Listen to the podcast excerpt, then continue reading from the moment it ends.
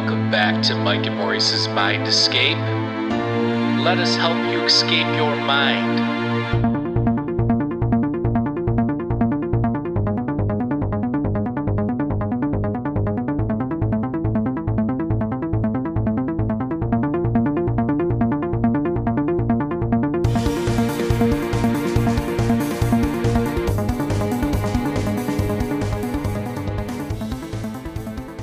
Right, folks, welcome back to Mike and Maurice's Mind Escape. We have episode number 201 today. Uh, we're going to be discussing the book Ghosts of Atlantis with the author uh, Douglas Kenyon. Um, Douglas is uh, the author, as I mentioned, of this new book. He is also the publisher and editor of Atlantis Rising magazine, um, and he is also the editor of Forbidden History. So you can go check out all those. I will put the links down below the video. If you're interested in the book, I have the link to Inner Traditions uh, website down below, so you can pick up a copy. Uh, I have my copy right here, and I really enjoyed it. So thank you for that. Before we get started, if everybody can head on over to our Patreon at patreon.com slash mindescape podcast for just $2 a month. You'll get exclusive guest episodes and segments. Uh, I don't know. Maybe we can get uh, Douglas to do one with us here at the end for a few minutes. And um, but yeah, if you're interested, tons of stuff on there. There's a whole catalog of other stuff that's not available on YouTube or any of our audio platforms. So go check that out. And one more thing, head on over to indrasweb.org. That is the social media platform that we created to connect open minds. So whether you're hypothesizing, theorizing, speculating, whatever, on all these uh, interesting topics, whether it be ancient civilizations or ancient knowledge, uh, you name it, that's the perfect place to do it. So head on over there and sign up for an account. But without further ado, welcome on Mind Escape, Douglas. Well, thank you very much. Happy to be here. Uh, so yeah, so I read your book, Ghosts of Atlantis, and um, really enjoyed it. Um, there's a lot of stuff in there. Obviously, it's a pretty thick book. Um, you kind of go through the whole range of things from Plato stuff to some of the more out there theories. And, and is this like a culmination of everything you were doing with the Atlantis Rising magazine? Is this kind of like your curated knowledge all put together?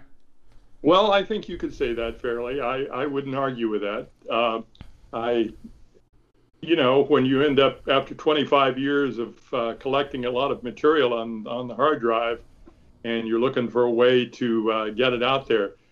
However, you know, I would say that we were careful throughout to maintain a certain standard in terms of the uh, evidence and in terms of the objectivity of the material we were looking at.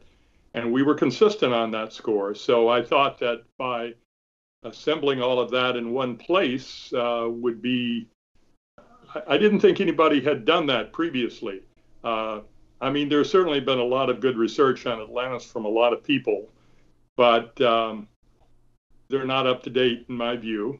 And well, frankly, a lot of people are have done a lot since we were there. Hmm. But uh, at any rate, I think when you put it all together, if you have a point of view and you have a kind of a, a structure that you can maintain, uh, and I think of like a pyramid, it is like a uh, it is like a capstone type of uh, type of event, and it kind of sums it up.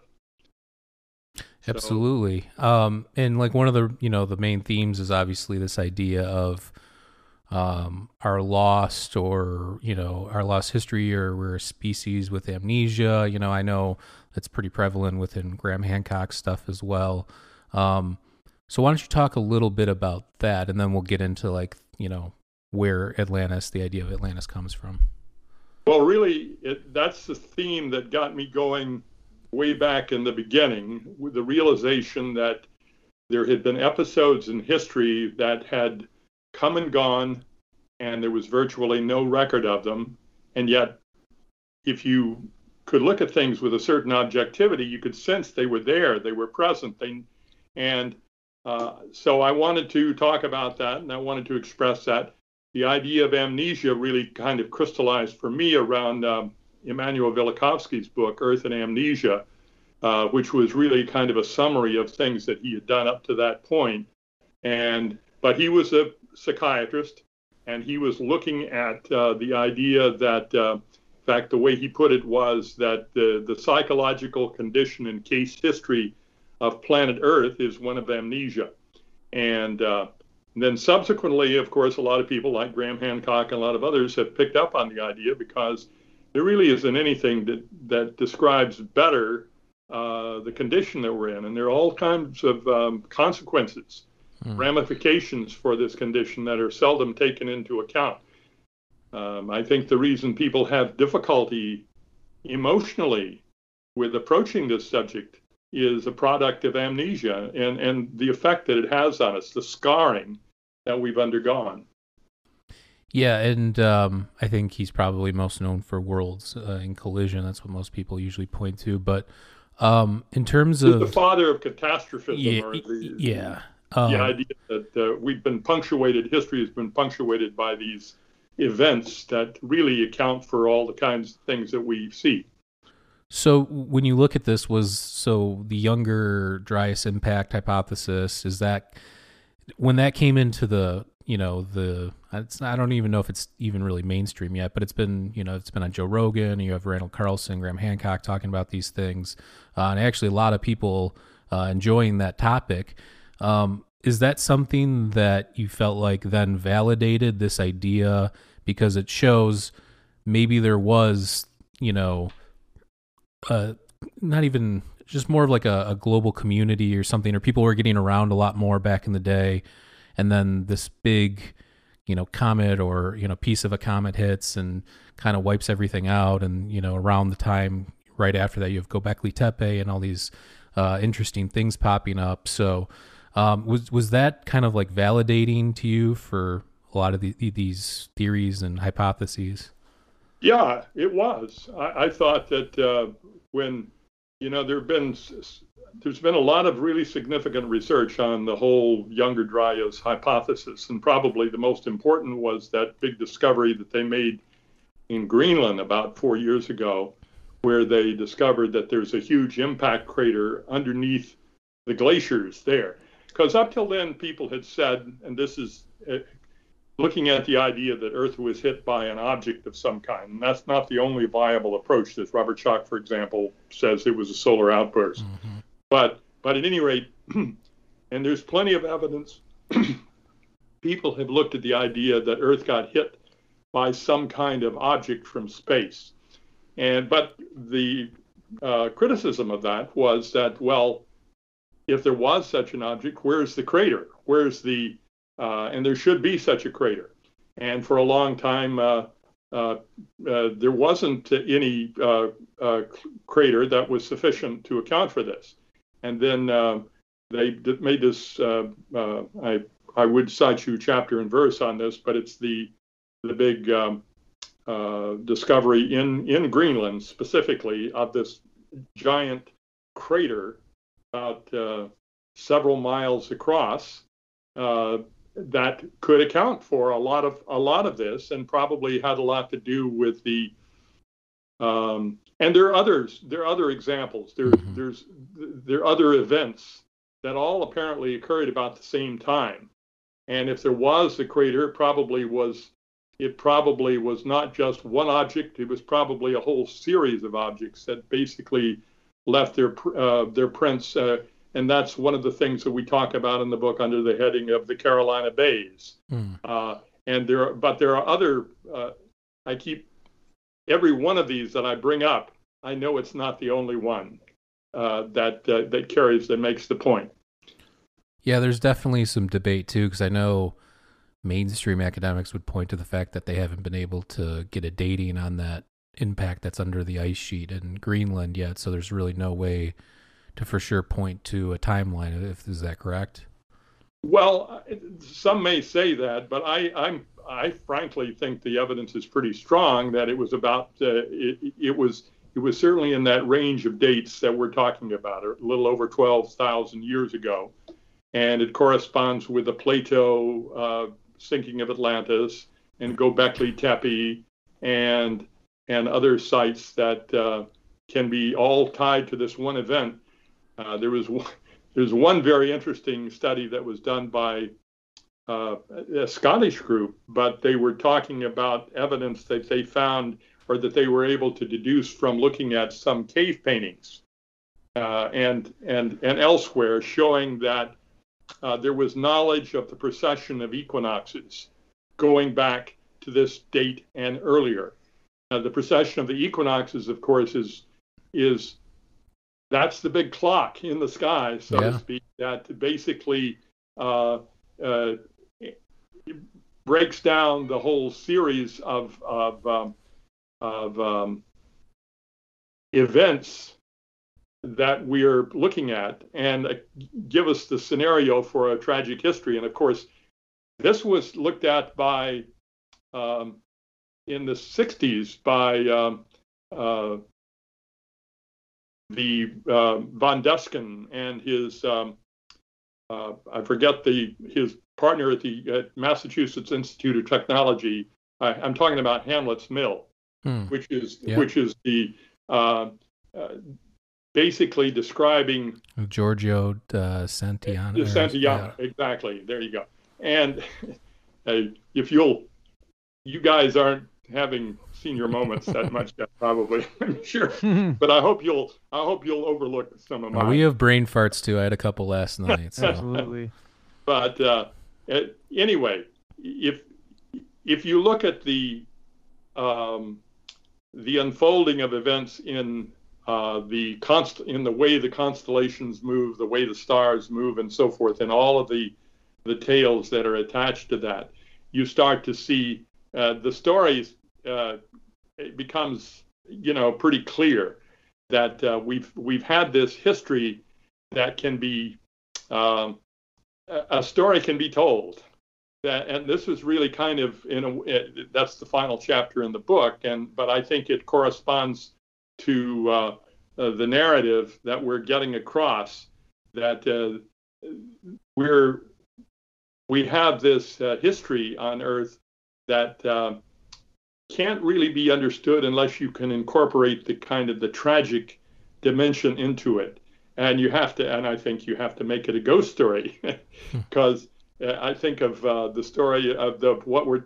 If you look at a haunted house, you know you're you're looking about. You know you could say uh, superstition aside or any of that, but just the idea that you have uh, individuals who had uh, dramatically traumatic experiences and they're basically trapped in this um, uh, i want to use the word matrix or they're trapped in the in the situation of a particular place or time and uh, they're looking to be free or to escape from it and they torment those who are present around them. And so that's kind of the the archetype that I that I'm trying to get across you. Yeah, uh, it's another... almost like uh, Rupert Sheldrake's morphic resonance or something like that. Well, I think you can see it in those terms, and I, I think that um, uh, uh you know, in in Hamlet, uh, you have the uh, Hamlet is haunted by the ghost of his father, who is who is who is who's who was murdered. And here Hamlet is surrounded by essentially those who murdered his father. And his father comes to him as a ghost and basically uh, is is asking for to be uh, to be avenged. he wants to. He has this uh, this demand that he's making uh, on the living, and I think that uh, uh, you can look at that as I'm not trying to say these things are, are real, right? In any objective way, but they are certainly real psychologically, and they are real in terms of our uh, the inner process that uh, we go through as souls, uh, as as individuals who are basically uh, climbing the mountain and working our way back to whatever whatever it was that we left behind. Hmm. Absolutely. Uh, to go back to just to point out too, people don't know what precession is. We've talked about it a lot in the past, but it's also known as Plato's great year. It's the cycle of the stars. So like the constellations are not stationary; they move. I think it's one degree every seventy-two years um, in the sky, and a full cycle is about twenty-five thousand eight hundred years, roughly. Um, so this it, is because there's a there's a uh, there's a wobble right. in the Earth Hipparchus, though there is another possible explanation. But but basically, it's it it um, it traces the the the pole, North Pole, uh, traces a giant circle in the zodiac around the zodiac, and uh, it, it and so the the constellation that is the the rising constellation in in uh, in Aries or at the spring at the spring equinox uh, appears to move backwards through the zodiac, uh, and so you go from uh, over t- in 2,000 years it moves from one um, uh, one zodiacal constel- constellation to the next, Hmm. and uh, and you can, and that is the most, you know, the the biggest, most profound um, historical cycle that you can look at in our culture. Hmm. Uh, though there are other cultures who actually can look at even larger cycles, and uh, like uh, in uh, in uh, India, in Yeah. A- And actually, uh, I mean, it's. I think it's probably been known even before that, but I know it's been credited Hip- Hipparchus, um, Right. in ancient Greece. You know, using all the geometry and stuff. Uh, back then, they were able to figure it out. And uh, if you look at even that, it's amazing in itself. Just using geometry and uh, natural physics and stuff that they had at the time. And so you have to ask yourself the question uh, given the fact that the movement that you are charting here in the stars is very, very subtle. It takes, uh, you know, if it takes 2,000 years to move from one house to the next, what kind of civilization would it take to be able to discipline itself to keep records that would basically could could um, ex- could describe something like that, could say, this is what's going on. This is, uh, you know, and uh, and this is what we can expect for that reason. And the the evidence that uh, the the mastery that would be required in terms of a of a of an organized society to be able just to keep the records that it would take to be able to express this, uh, frankly, I think is great great evidence for That's a- that's the a great point. advancement, advancement of ancient civilization.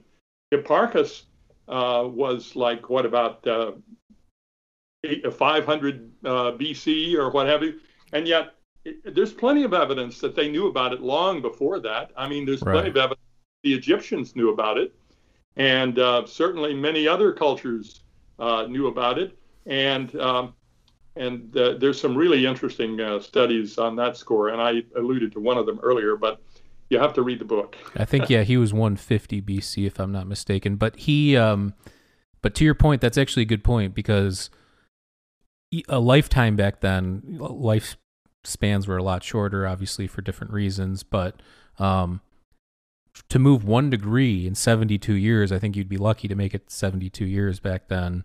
Um, so to know that that only moved one degree in just one person's lifetime, like you said, you would have to keep uh, pretty intricate records and have a, a- like a an ongoing system in place to to figure that out. For thousands of years. Right. no, I, I'm right there with you. That's that's the fascinating thing to me. So let's get to how we know what we know about Atlantis, which is, uh, to my understanding, everything that I've looked into, and I've read Plato's dialogues a bunch in the uh, the Critias and the Timaeus. There's the two that it's featured in, um, but um, I've read most of his other dialogues too because I try and balance the approach. I know there's some days where I'm like, is it actually Atlantis or is this just some older civilization that we call Atlantis? And I kind of go back and forth with that uh, myself. I, it's not that I don't believe in it. It's just I think if you're being objective, you kind of have to to do that once in a while. Um, Hey, I'm okay. I'm okay with it. Not with. I'm not trying to. I mean, we use the word Atlantis, and I'm by Atlantis. I'm talking a kind of an archetype, right. Right. but it could very easily. I'm not saying it's that's. It's a. I'm not trying to identify it as a specific uh, civilization at a specific time and say like a nation or Right. anything like that. Yeah, I It's agree. I agree with that. Uh, I There's def- a lot of s- stuff built around the word Atlantis too. You know, you gotta Yeah, and you know when you say that in front of academics too, they're like, "Oh, they think that you're talking about like flying machines and all sorts of crazy technology that we didn't, we don't even have now." You know, so, um, but I definitely, um, I definitely have looked into it heavily, and like I said, the the Critias and the Timaeus are featured there. But the story goes, as I understand it, that um, Solon uh, went to Egypt and uh, I think Sais, Egypt, and received this knowledge from an Egyptian priest named Sankis or Sakis, something like that, um, and then brought it back and then uh, passed it down three generations to Plato. And there's some debate whether he was a relative of Plato or if it was a family friend on his mother's side. I think it, that goes back and forth with that too. Uh, but either way, it was passed down three generations to Plato.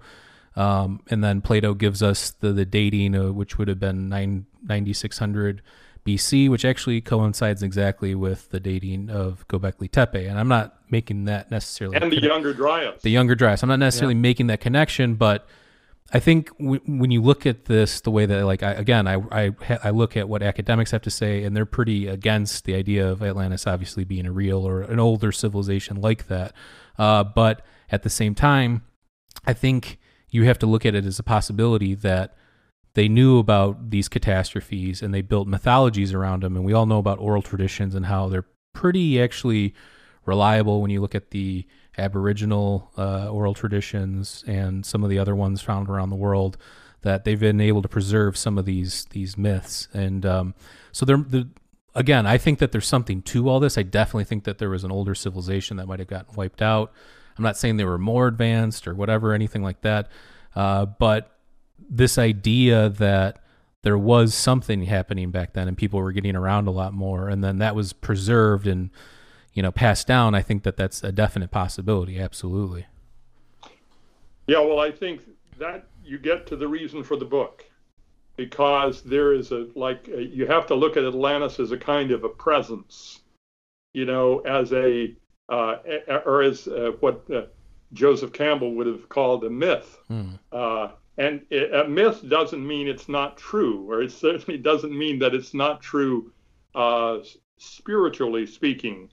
it's it's it has meaning. There's and it's something that we share, and it affects all of us. And you have to if you can look at everything that's going on in terms of our own civilization today, and you look at um, things that and the kind of the drama that we've gone through for thousands of years, you can see you can detect a presence there, a, like a, an overshadowing presence that is basically kind of directing. You can see it's taking things in a particular direction.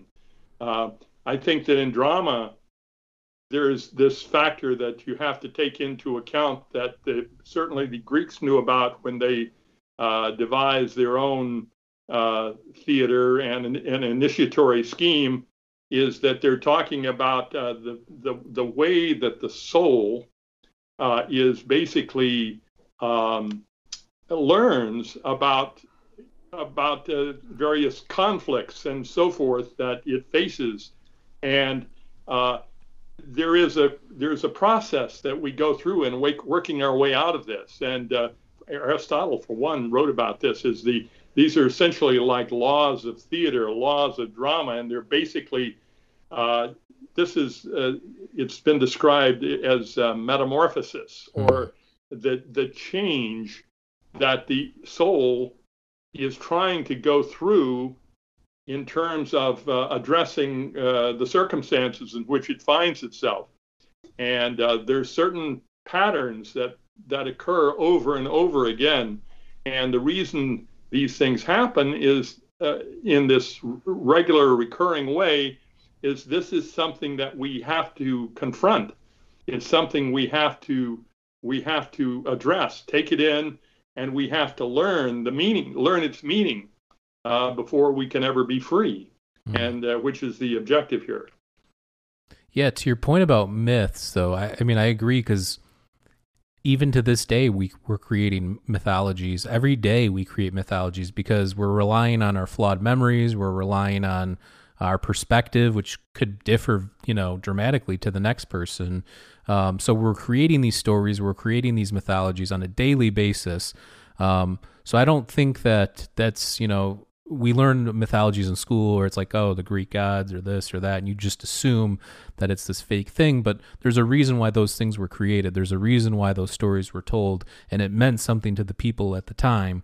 Um, where now you look at like what's going on with like UFOs and UAPs and everything that's in the news, and uh, we're creating mythologies around that. I'm not saying that there's obviously not real things in the sky or anything, but we're putting narratives to it. That's what we do as as a, right. a, a species. We just put mm-hmm. narratives around things and then live the, and play those things out like a story or like you're saying, like a drama. That's right. And uh, you know, if you really want to understand what we're going through and you want to address it, you have to look at it from that perspective. You know, if you just uh, try to treat it as a kind of like uh, objective um, scientific exercise in, uh, say, uh, or a or a or a debate uh, based upon uh, hard evidence, hmm. then you're going to miss the point. However, I do think it's worth remembering, and one of the things we try to do, and there is a lot of hard evidence, but one of the reasons that hard evidence doesn't get properly considered is because of all the weight of the mythologies that uh, that are have been created where people have a vested interest in that. And, you know, they're they're trying to uh, people fashion narrations that where they like the outcome, right? where they're trying yeah.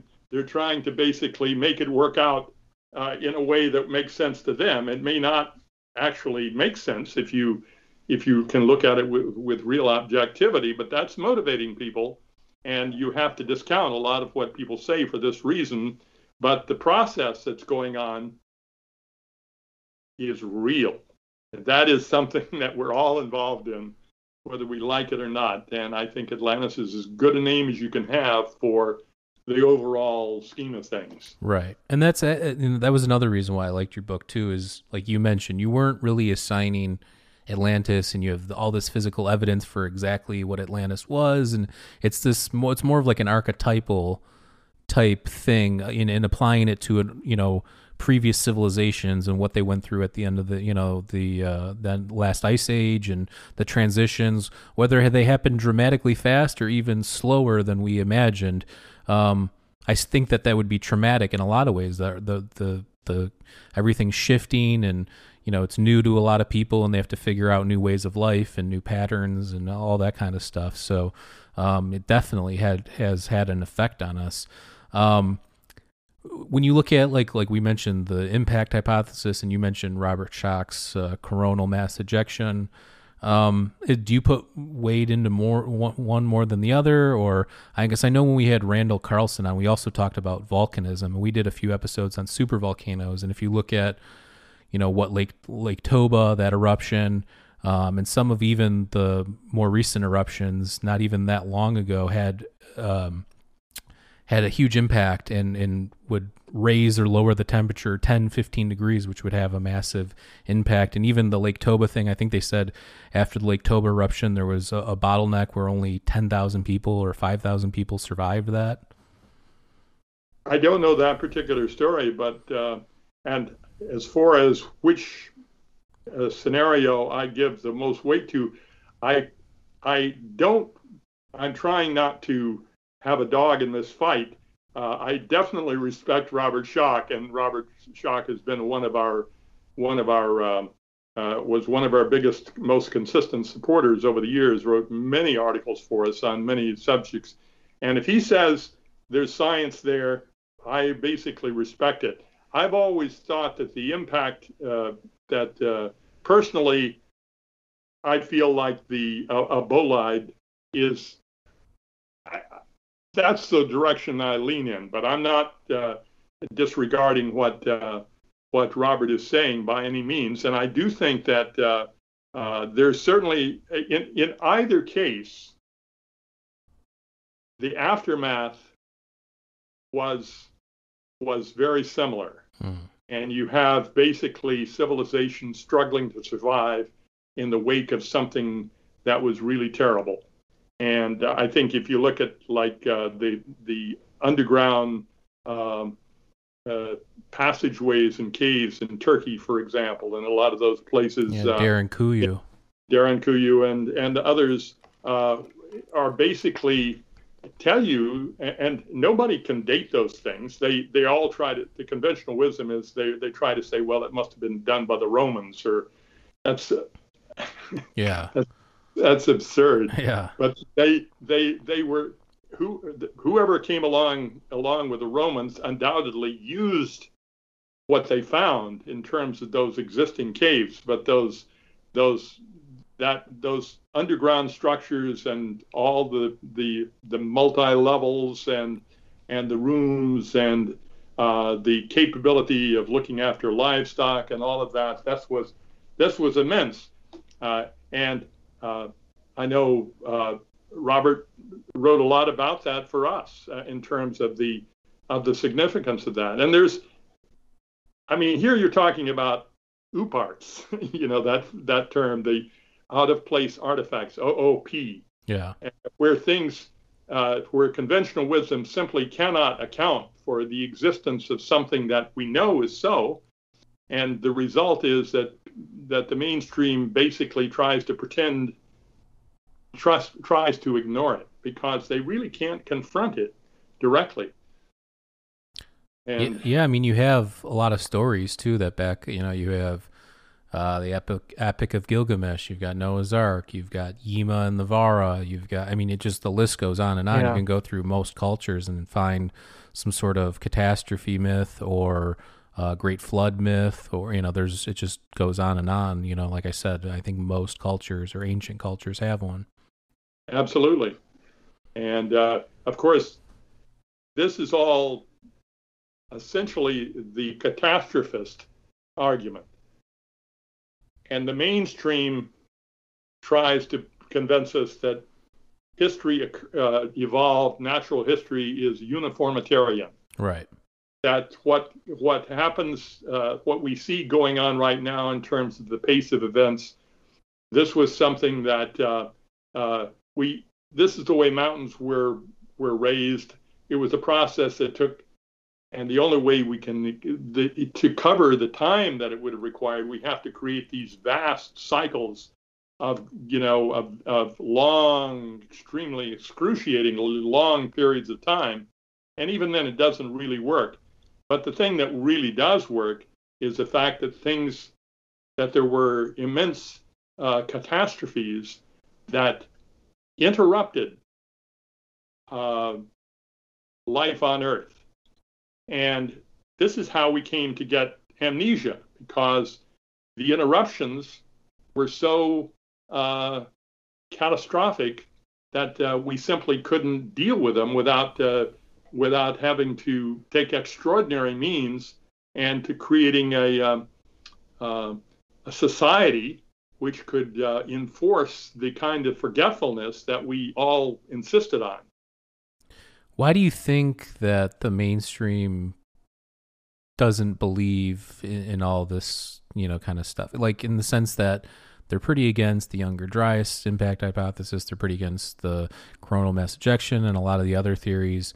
Even super volcanoes, they're like, yeah, yeah, don't worry about, you know, like stuff like that. So it's like, why do you think they do that given the fact that these things have happened many, many, many times throughout Earth's history and we have the records, the geological records of these things?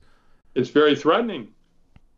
You know, it's very, and that's that's again part of our point is that uh, is that there's a component uh, in all of this in terms of a, a, defensive component, and they're basically defending their own position, their own mm-hmm. their own um, uh, power structure, and they're basically uh, they don't want to embrace within that things that would cause the whole enterprise to be easily upset. They want to believe that it was, they want to believe that life on Earth has been relatively stable. And for it to not be stable is the alternative. It's stable or it isn't. And if it's not, and you start to think through what that means, it's a big deal. Uh, and and it's it's one thing to kind of talk about it casually, uh, but it's another thing to actually, you know, embrace what it really, really means. Right. And it, it's scary. It gets to be very, very scary.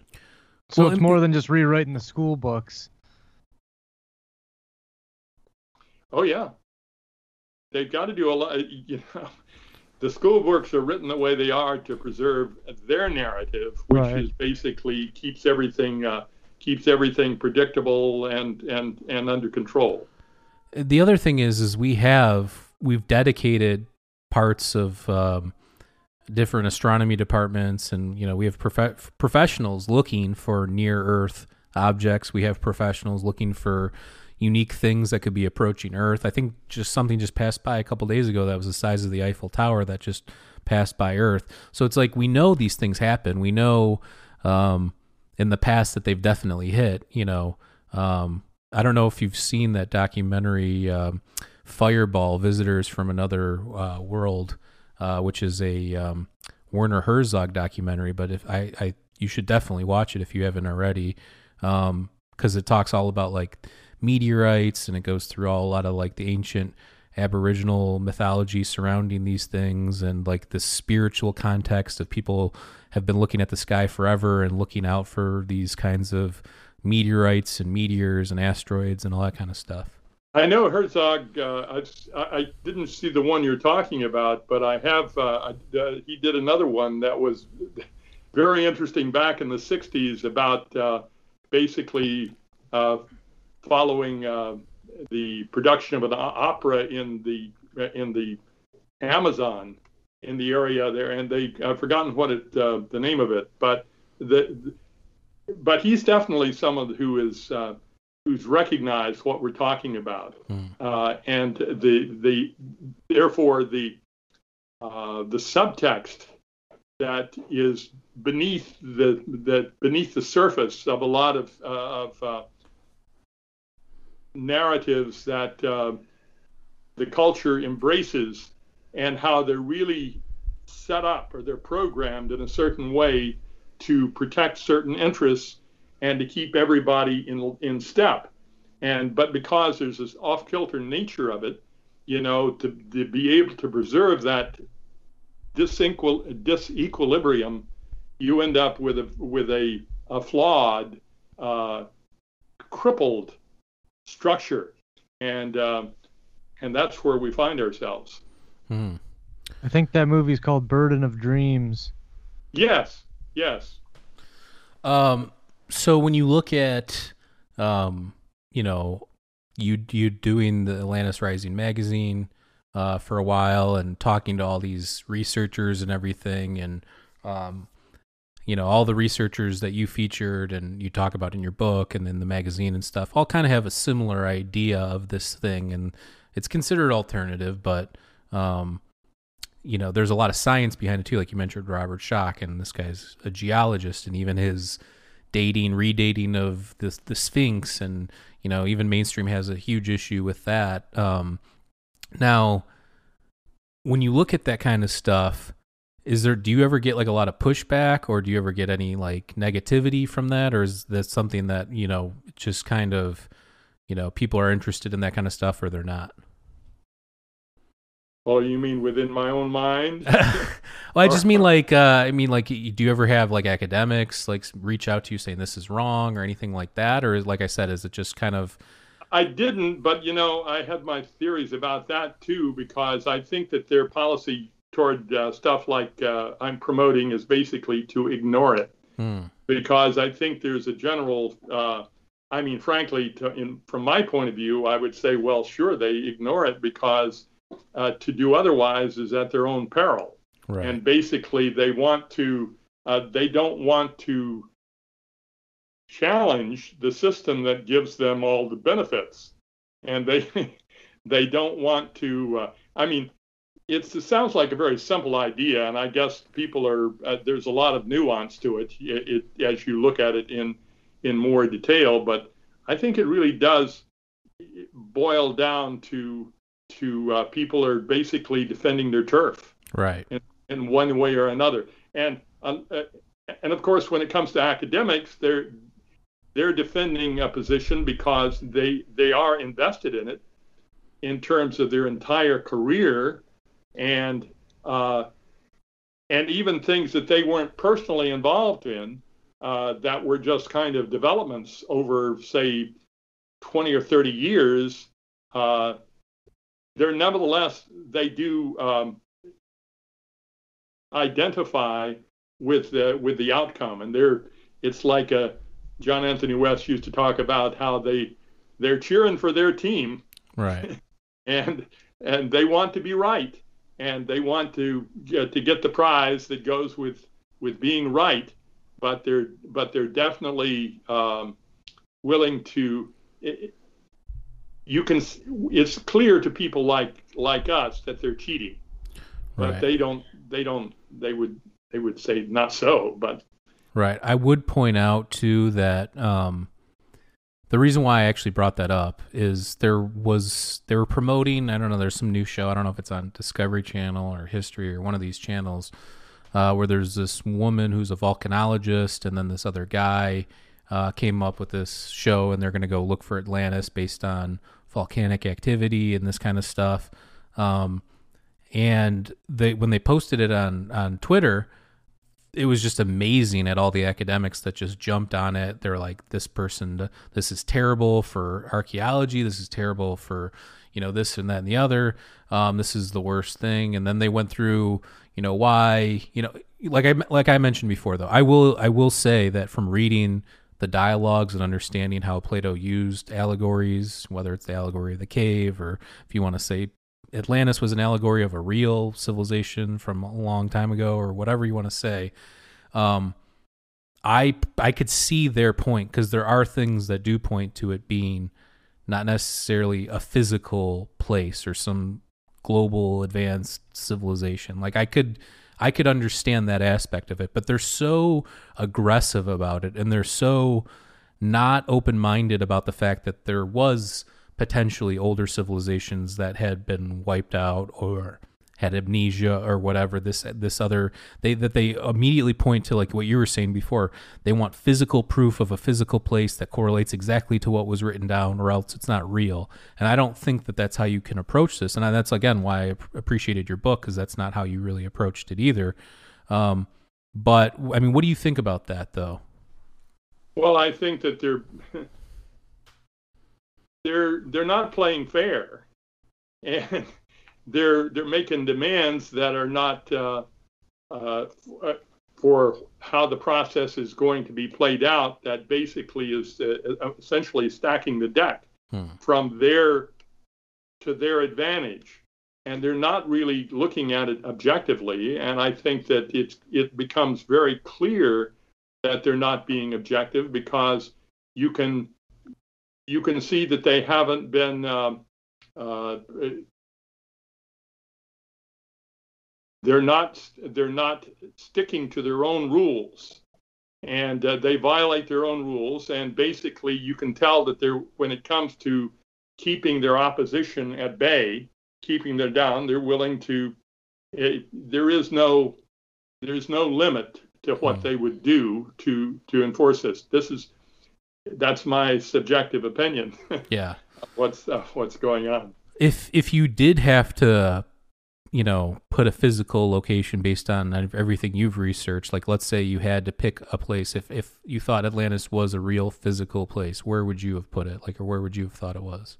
Well i i, I tend to i don't identify it with a particular place Right. because i tend to think of it more as i think the real case is to be made for some kind of worldwide order that existed that basically uh, and that there were players involved in this drama all over the world. After all, the ocean was, you know, hundreds of meters below where it is now. And so you're talking about vast coastal areas uh, and um, that are that were part of this uh, this regime or part of this and I don't. I think it was probably benign and loosely structured, and not.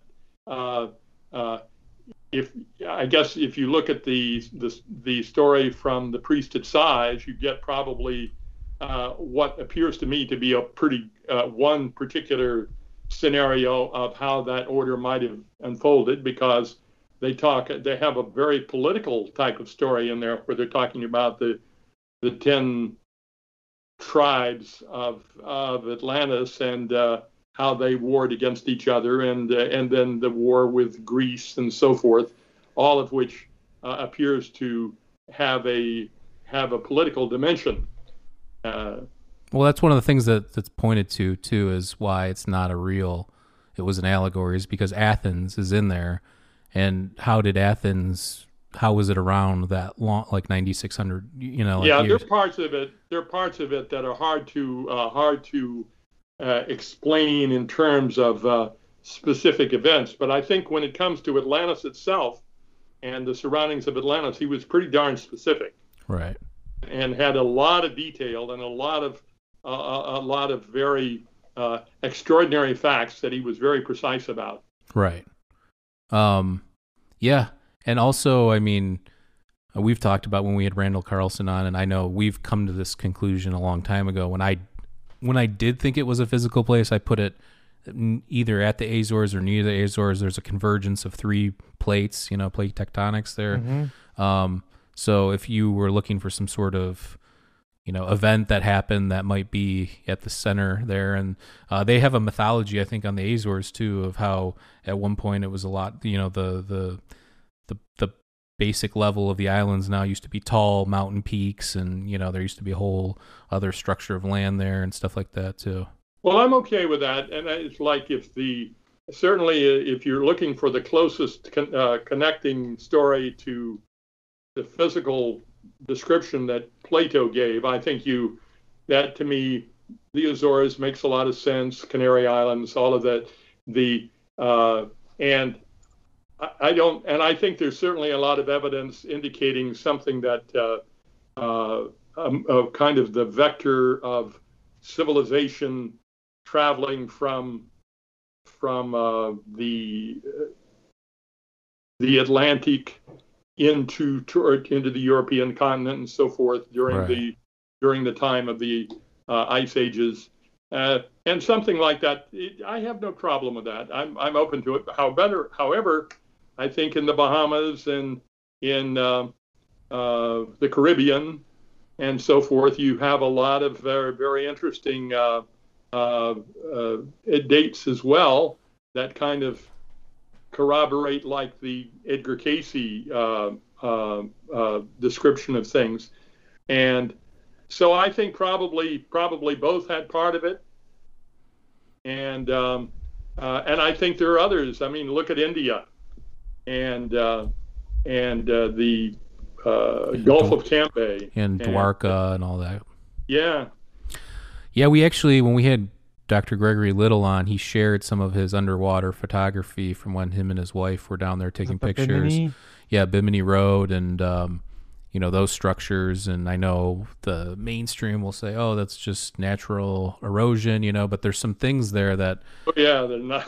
And then there's that other there's those other structures near Cuba which they can't really extra, you know explain. I know he his theory on that, and I don't know what your take is on that. It's called like the Cuban underwater pyramid or whatever. I yeah, I know. His take was that that those are leftover structures from like the Cuban Missile Crisis or the Cold War. Those were maybe structures that were just pushed into the water afterwards or something like that. Uh, but I know that they're so deep that nobody's even really been able to fully check them out. Right. Two, they're about 2,000 feet below sea level, and it's kind of hard to understand that in geological terms. Uh, but uh, I think that uh, it certainly sounds like the, there's something down there, Right. and uh, that uh, but th- they pretty well dropped that subject as far as mainstream arch- archaeology is concerned. There was a an initial flurry of interest, and National Geographic was involved, and and so forth. And um, trying to remember the name of the woman who uh, kind of led the led the charge on that. But uh, and and there are other examples. I mean, I mean, look at Indonesia, and and the Pacific, and there's uh, if you and we touch on all of these in the book, as you know. Right. Uh, and um, if you look at any one of, if there was just one of these, but there's a bunch of them, and um, they all have a story that conflicts with the, the mainstream narrative. Yeah, I think that the most interesting thing to me about all this stuff is if you look at, uh, you know, uh, after the end of the last ice age and every, you know, the water levels rising, uh, after the Younger Dryas, you had all these land bridges, Sundaland, uh, Doggerland, uh, all these land bridges that connected, you know, different parts of uh, these continents together. Now, I don't understand why they aren't excavating those Rock because Bridge. yeah, even if even if you don't believe that there was some you know advanced thing or whatever, just the fact that you could probably find evidence of pre-human civilizations or a lot of other stuff that would be interesting, I think, to normal archaeologists. That's why I never understood why they haven't done more underwater excavations on those sites. Well, you know, I think that in the case of um, Rama's Bridge, which was that connection between uh, Sri Lanka and and mainland India, uh, where uh, there was there has been quite a bit of study on on that by some Indian archaeologists and um, um, uh, the movement or the vector of civilization, as we've called it. You know, it moves from the from the east to the west, and I think, frankly, Atlantis itself is Atlantis actually might be the story of what happened in Dwarka. I mean, it's it actually is fairly it's fairly close. Dwarka is a coastal city of India that was basically after the tsunami in what was it 2004, I believe that was the year, right? It it it suddenly exposed a lot of underwater structures, and uh, uh, and these are hard to explain. I know I'm rambling on here. No, I mean there, there's No. there's so many underwater anomalies and things that have been lost to time and um, erosion and shifts and different you know uh, things. It's just eh, like I said that that was my whole yeah that was my whole premise though is like you would think that there'd be more underwater excavating going on considering that um, you know some of the the if you look at like the way we think about history like on land and the way we dig up things and you know dinosaurs and different things that you would find more of that happening you know underwater but i don't know that's maybe where the that's where the bodies are buried. yeah Are you a scuba diver at all? No, uh, years ago when I was a lot younger, I used to uh, used to do a little uh, not scuba, but I used to do a little snorkeling. But Hmm. that's about as close as I got to that. I've always been interested. I'd like to try it. we'll send maurice out there as a field correspondent Yeah, yeah, yeah. Well, we certainly, you know, our story that uh, was that I mentioned in the book is the way we started all of this was uh, we had a we had an adventure that uh, what that we thought would be uh, make a good movie uh, that involved a lot of underwater uh, explanation exploration for in the Bahamas, and uh, that leads to uh, the discovery of the ruins of Atlantis. Well, that's Yeah. the that's the archetype when you're a kid and you're watching cartoons or some show, right? It's this underwater in a bubble civilization, and uh, Sure. they, they send out these little you know boat things, and they can go up and down, and um, you know it's kind of interesting in that regard that that's how people have always thought of it. When you really read what Plato said, it's like so far from that. But how did it get to that point where we're talking about underwater bubble civilization? Well, this is more the Edgar Cayce kind of idea. But look, if you think about the underwater, uh, the ocean as being a metaphor for the the uh, the unconscious, Hmm. the universal unconscious, and that therefore, and this is again central to the theme of our book, is that we're basically all in this kind of uh, adventurous exploration, seeking for the secrets of our origins, the secrets of our birth, and we're we're we're looking for it in the bottom of the ocean where it's been cast. I mentioned the story of the Titanic as being a good example of this kind of theme or this kind of idea, where you had a the product of an advanced civilization, you know, that runs afoul of the of the will of the gods and is basically cast down to the bottom of the ocean, and uh, this is the uh, and it's a kind of um, you can see this theme of the uh, the of a kind of a judgment day, uh, uh, a rejection of the um, the arrogance of a civilization, just like in the days of Noah, and just like in uh, the Atlantean. This is the theme that keeps coming up in all of these stories: is that basically civilization uh, uh, lost its mind. It basically uh, was resorting to a lot of uh, of, um, of evil, or it was using the powers that it that it evolved in a in a in for no good end. And uh, Cayce talked about that idea a lot. And I think that uh, you have to, and if, if you combine reincarnation with all of these other things we're talking about, which I do very much, then that's where you start to see the connections between all of these things. You start to see how, okay, those the people who were there in Atlantis, right? They're us, and we're we're the reason we're affected by all of this is because we're we're we're dealing with our own with our own history in in one way or another. And so we're sensitive to these things. And and whatever it was that we went through that caused this amnesia is uh, is become the stakes become very high and it becomes very personally uh, important. Hmm. no i mean the, the message for sure it should resonate with people. And i think that again i don't know how you can look at human history with all its ups and downs and I mean, we've really only been who we are for the last two, three hundred thousand years. So to not think that there's been cataclysms and uh, you know super volcanoes like Lake Toba and all these different events and uh, possible asteroids and um, comets and stuff. I mean, it's just foolish to think that that can't happen again or that hasn't happened or uh, whatever the case may be. So that was what the priest said to Solon.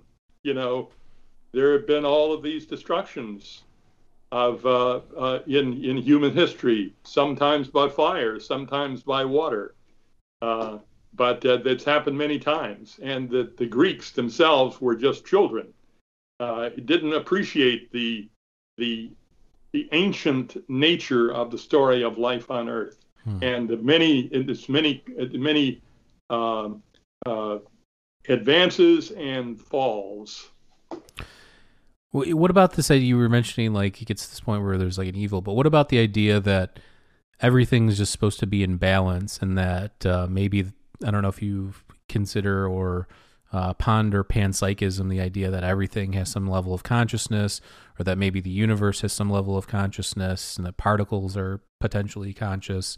Uh, but this idea that maybe we get to the point where, you know, we do something and it's become this thing that we're out of whack or something and that needs to be reset. You know is that something that you've ever pondered? Well yeah i don't have any trouble with that. I mean i i basically think that uh, uh, sheldrake uh, rupert sheldrake uh, who is very much an advocate of panpsychism and so forth but the idea of a conscious conscious universe i don't see how that contradicts uh, the idea that there's a uh, there's an unfolding uh, design uh, that uh, can be comprehended in in in human history, and that uh, it gives and that this was something that you have great prophets who understood that on a deeper level than most of us do, and who gave us a sense of what was to come. Basically, just as you know, observing the unfolding of natural processes. Right. I'm not trying to say I'm not I'm not trying to say I'm looking at the there's some of old man in the sky basically pulling strings or uh, and that uh, it's it's it's natural law across the board. I, I don't have I, I can see all that we're talking about in terms of natural law. Yeah. And, um, and I guess to to that point, it's like, um, I, I mean, I'm I'm right there with you. Like, I think everything. Um, I don't really. I like like reading mystical and mysticism and all these kind of things, but like when I look at like when we're talking about wise people or older prophets or things like this, I think of those as just people that had the knowledge of the things that we're talking about now and could predict things. It's like somebody. It's like um, uh, Thales or who was it Thales that predicted the full moon and people were like blown away by this. But it's like if you have the tools and you you can you know look at the natural world and like predict things like that then you can start applying it to the bigger picture stuff and then you become kind of like uh, like what we're talking about you can say oh th- we got to be careful this is a possibility and then when it happens it's like oh this person knew you know Yeah, I, I think that uh, you know who was it? Arthur Clarke, who was saying that any sufficiently advanced uh, culture is indistinguishable from magic, and he was trying to make the point that you know as you as as we as we evolve, you know, we we unearth and discover things, and we things that suddenly give us powers that were incomprehensible to even us at an earlier stage of the game right but now suddenly we find we can do these things. Uh, and frankly, I would only say that I, I think that process, we're still just looking at the surface of it. Mm. We're still just looking at a superficial aspect of it, and it's a lot deeper than that. And frankly, I think that there were, I, I think that the there were great wise teachers, uh, avatars, if you will, who achieved a level of understanding and mastery of all of this that we still don't understand. It's beyond our capacity to understand because it awaits the day when we too can can uh, uh, can pass the test that they passed Mm. and learn and and so we're all kind of like in a in the wading pool at the at the shallow end of the pool Mm. And that the you know the the the, the deeper stuff the real action is going on at the deep end and that we're not we're we're and at the shallow end we we um the, the consequences of our action are revealed to us very quickly right but they're not as they're not as serious. And at the deeper end, carrying my metaphor a little further here, at, at the deeper end, it, it the the consequences uh, take are take longer to unfold, but they're more consequential. Right. It's interesting. Um, well, listen, do you have time to do like a 10 or 15 minute uh, Patreon with us for our patrons? Okay, sure. Uh, so let's wrap this up here. Uh, this was a pleasure. Uh, everybody go check out Douglas's book. Uh, I have the link down below to Inner Traditions website, uh, Ghosts of Atlantis. Uh, I read it. It's highly recommended, especially if you've been listening to our show and you like all the, um, you know, the the speculating and the theories and hypotheses regarding all these ancient civilizations and Atlantis and Plato and all that kind of stuff. So I highly recommend it. Again, the link is down below. Um, and yeah, thank you so much for you know sharing your time with us and uh, sharing your thoughts. And uh, is there do you have any uh, final uh, little words you want to add in here? I can't think of anything that I haven't already said. All right, sounds good. I think you laid it all out there. informational. I appreciate that. Uh, w- well, listen. uh, Again, it's been a pleasure. We'll have to get you back on the show sometime in the future because I think that we could go a lot deeper with this as well. Uh, but yeah, thank you so much, and uh, we appreciate everybody, and uh, we appreciate everybody that particip- participated last night in our 200th episode, which was amazing. Thank you so much, everybody. And again, one more time, we're about to do a Patreon with uh, Douglas. So head on over to patreon.com slash Escape podcast for just $2 a month. You'll get exclusive guest episodes and segments. Uh, and there's a bunch of stuff up there. So just go check it out. And one more time, head on over to indrasweb.org. It is live. This is a social media platform that we created to connect open minds. So if you're not familiar with the analogy of Indra's Net or Indra's Web, go check it out. That's the whole point of this uh, platform is to connect people and uh, come up with good ideas. So head on over there and Absolutely. start an account. So thank you so much, Douglas. We love everybody. Stay safe out there, and we'll catch you next time. Peace. Peace.